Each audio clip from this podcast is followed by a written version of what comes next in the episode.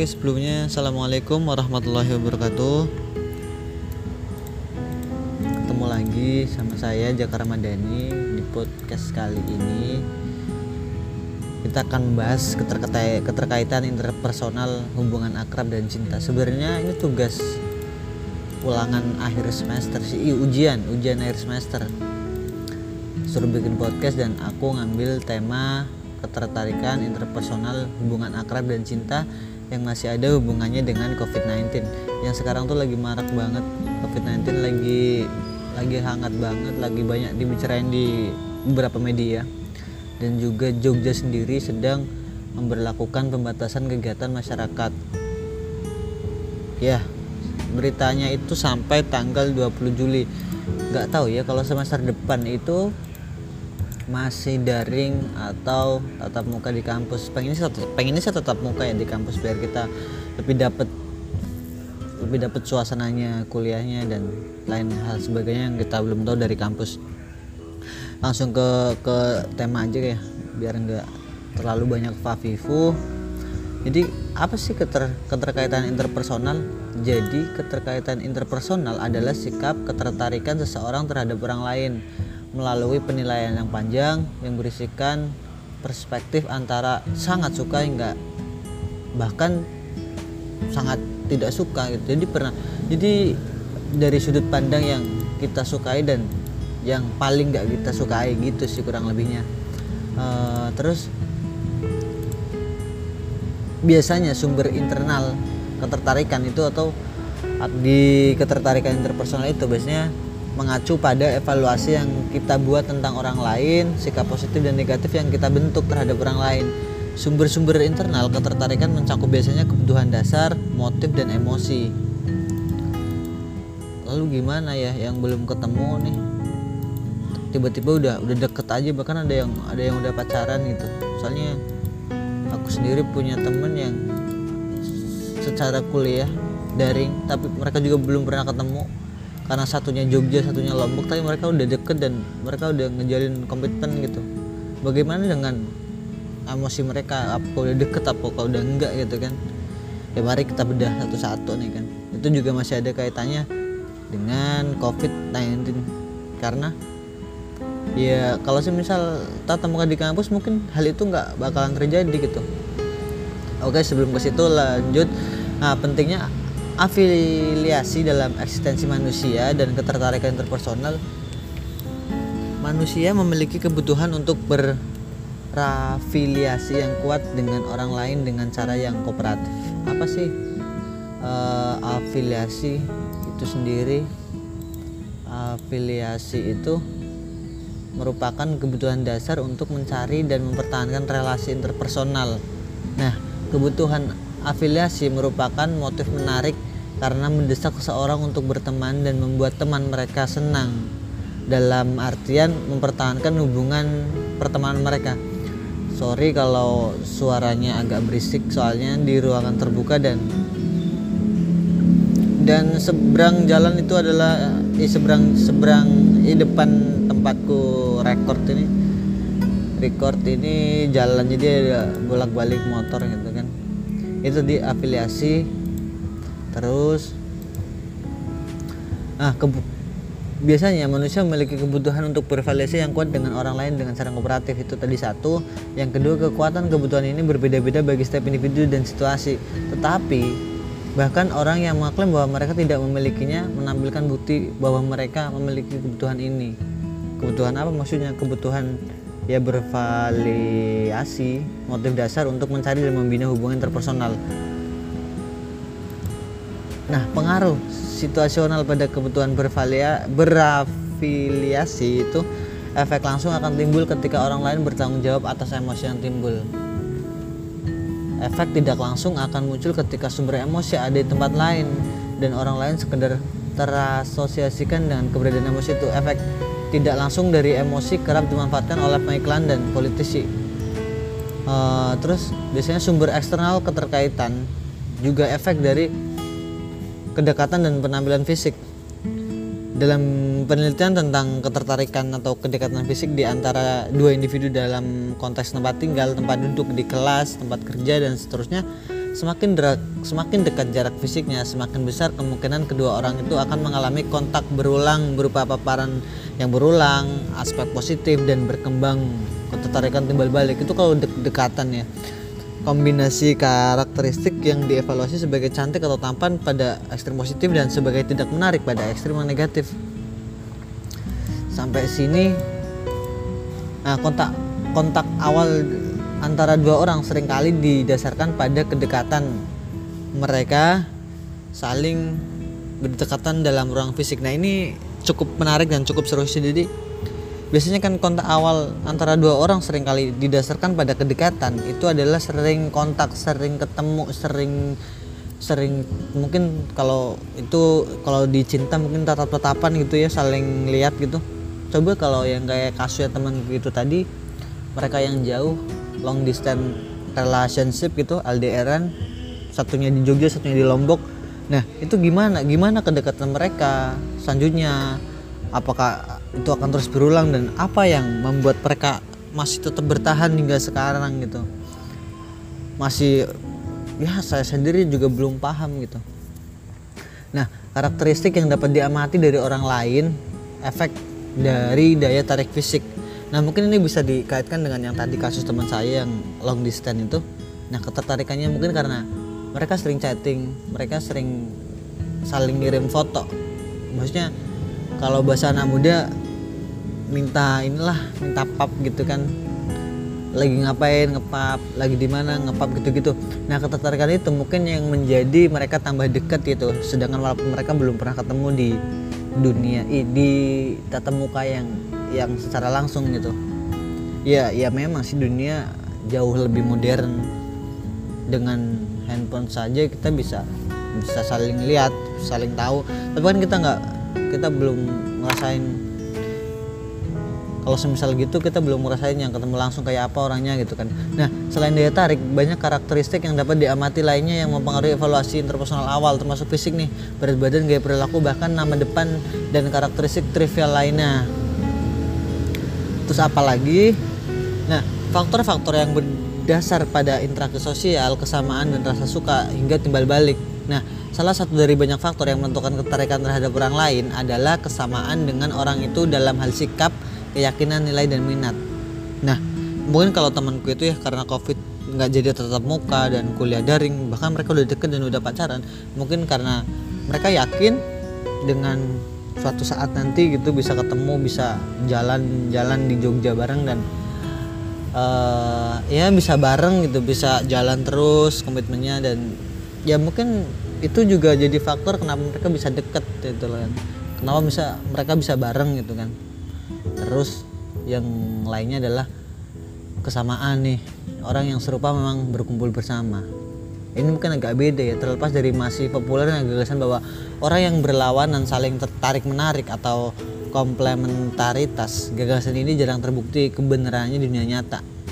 Meskipun ketidaksamaan cenderung memiliki dampak yang lebih besar terhadap ketertarikan daripada kesamaan dan semakin besar proporsi sikap yang sama semakin besar pula ketertarikannya Efek-efek menguntungkan dari kesamaan bahkan ditemukan di dalam konteks daya tarik fisik dengan bukti terkini mendukung hipotesis kecocokan pandangan bahwa kita cenderung memilih pasangan romantis dengan daya tarik yang serupa dengan kita. Jadi ya mungkin kalau yang perlu digarisbawahi ya yang tadi tuh eh, pandangan bahwa kita cenderung memilih pasangan romantis dengan daya tarik yang serupa dengan kita. Mungkin yang teman kita juga sama-sama orangnya nggak beda jauh.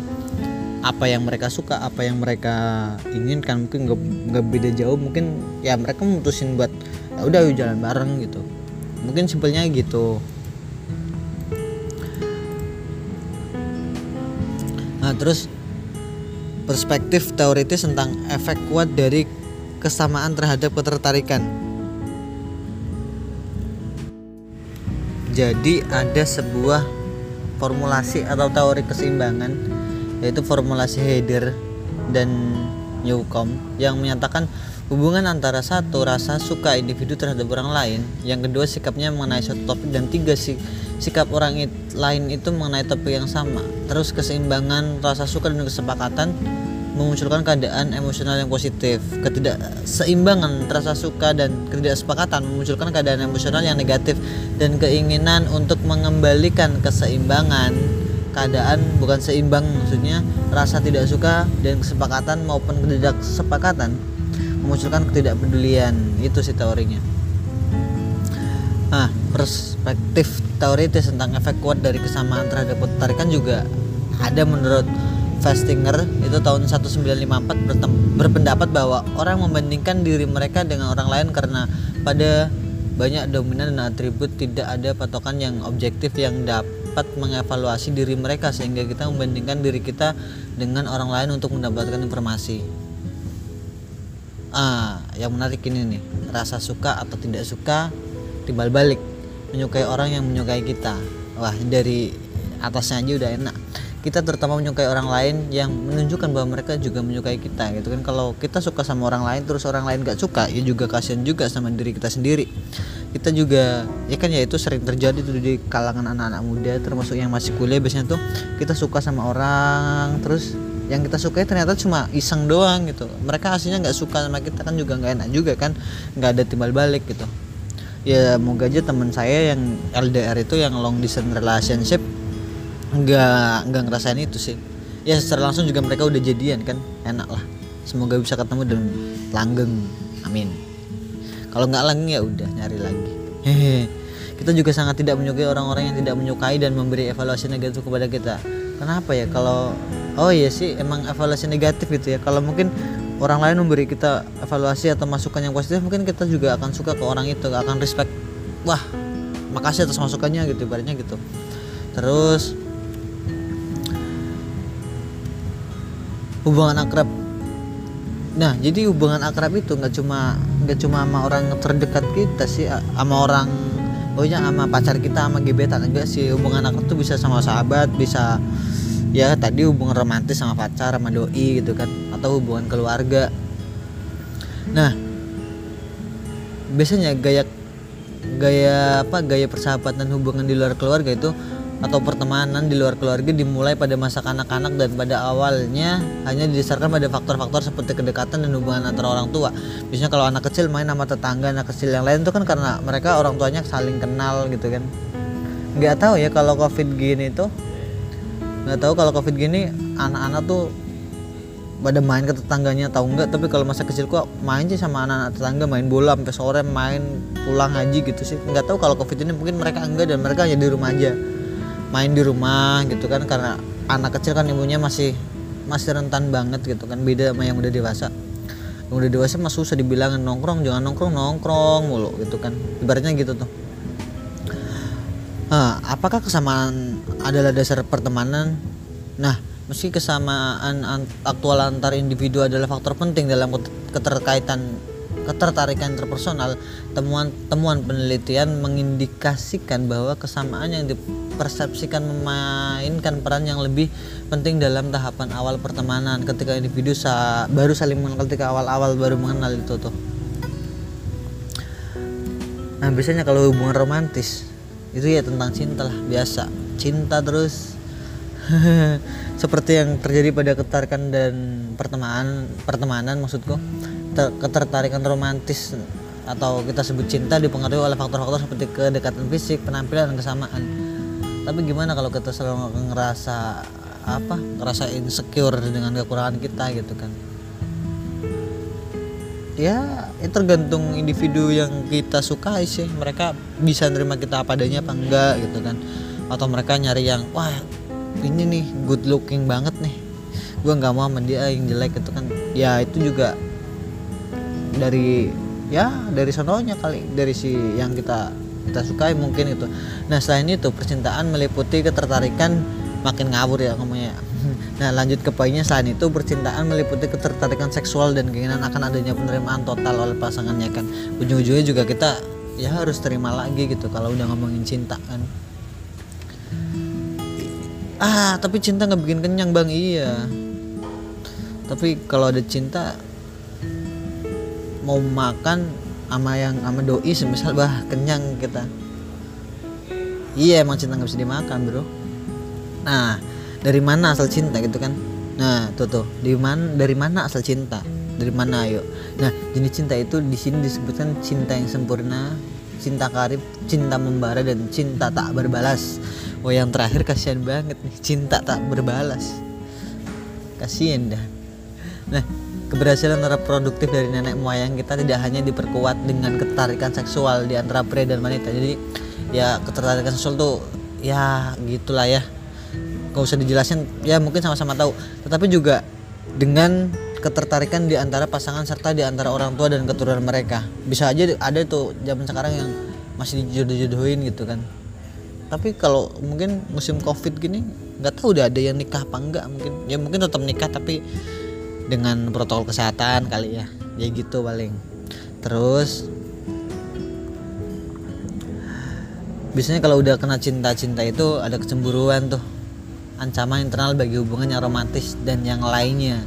Kecemburuan adalah emosi yang kuat dan temuan-temuan penelitian menyimpulkan bahwa perasaan ini sering kali dipicu oleh ancaman-ancaman terhadap harga diri kita yang muncul ketika kita khawatir bahwa seseorang yang kita cintai atau pedulikan akan pergi karena karena suatu alasan gitu kan.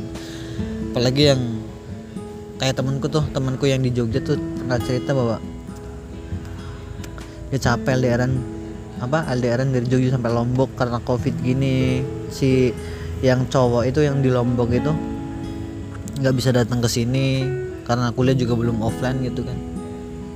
Ya mereka selalu ada rasa rasa cemburu rasa khawatir gitu kan wah dia ngapain ya di sana ya? Wah dia jalan sama siapa ya? Dia bilang temen tapi nyatanya bukan temen juga bisa aja atau mungkin emang temen beneran gitu kan. Ya kita nggak tahu gitu kan. Nah itu sih yang bisa aku hubungin antara ini dengan materi ini dengan covid dengan ya rela ya dan ya dengan ini nih ya dengan dengan yang pernah aku temuin di kehidupan gitu kan. Sekarang mari kita membahas menyeleksi pasangan yang romantis. Apakah itu dan pria berbeda dalam apa yang mereka cari gitu kan? Apa yang kita cari pada pasangan yang romantis? Nah satu teman-teman penelitian mengindikasikan bahwa jawabannya bergantung hingga derajat paling tertentu pada peran apa ada motor. Bentar. Oke, pada peran apa yang kita harap mainkan di masa depan, pencarian nafkah atau pengurus rumah tangga? Seleksi pasangan juga penting, tapi sering kali melibatkan kompetisi bagi pasangan yang paling diinginkan. Terus nggak ada yang lain sih selain itu doang yang terakhir gitu kan. Tapi ada juga ini yang terakhir percintaan rahasia gitu kan percintaan rahasia itu menarik tapi secara umum tampaknya memiliki efek-efek yang merugikan bagi hubungan itu sendiri dan bagi orang-orang yang terlibat di dalamnya satu mengakhiri hubungan romantis sering kali sangat sulit sehingga semakin banyak orang yang menggunakan teknologi surel pesan teks jasa pemutusan hubungan melalui internet untuk menjalankan tugas yang menyakitkan ini gitu kan. Itu kalau rahasia sih tapi kalau nggak rasa nggak rahasia atau terbuka secara secara apa pun ya ya nggak apa-apa gitu kan. Ya bisa aja yang cinta-cintaan ada yang rahasia rahasia karena nggak jelas orang tuanya juga bisa aja tapi kan itu menyulitkan diri kita gitu kan. Tapi kalau masih mau berjuang ya ya nggak apa-apa silahkan gitu kan. Paling itu aja sih terima kasih. Kalau dengerin juga udah terima kasih banget dengan obrolan yang nggak ngalor ngidul begini. Terima kasih sekian. Wassalamualaikum warahmatullahi wabarakatuh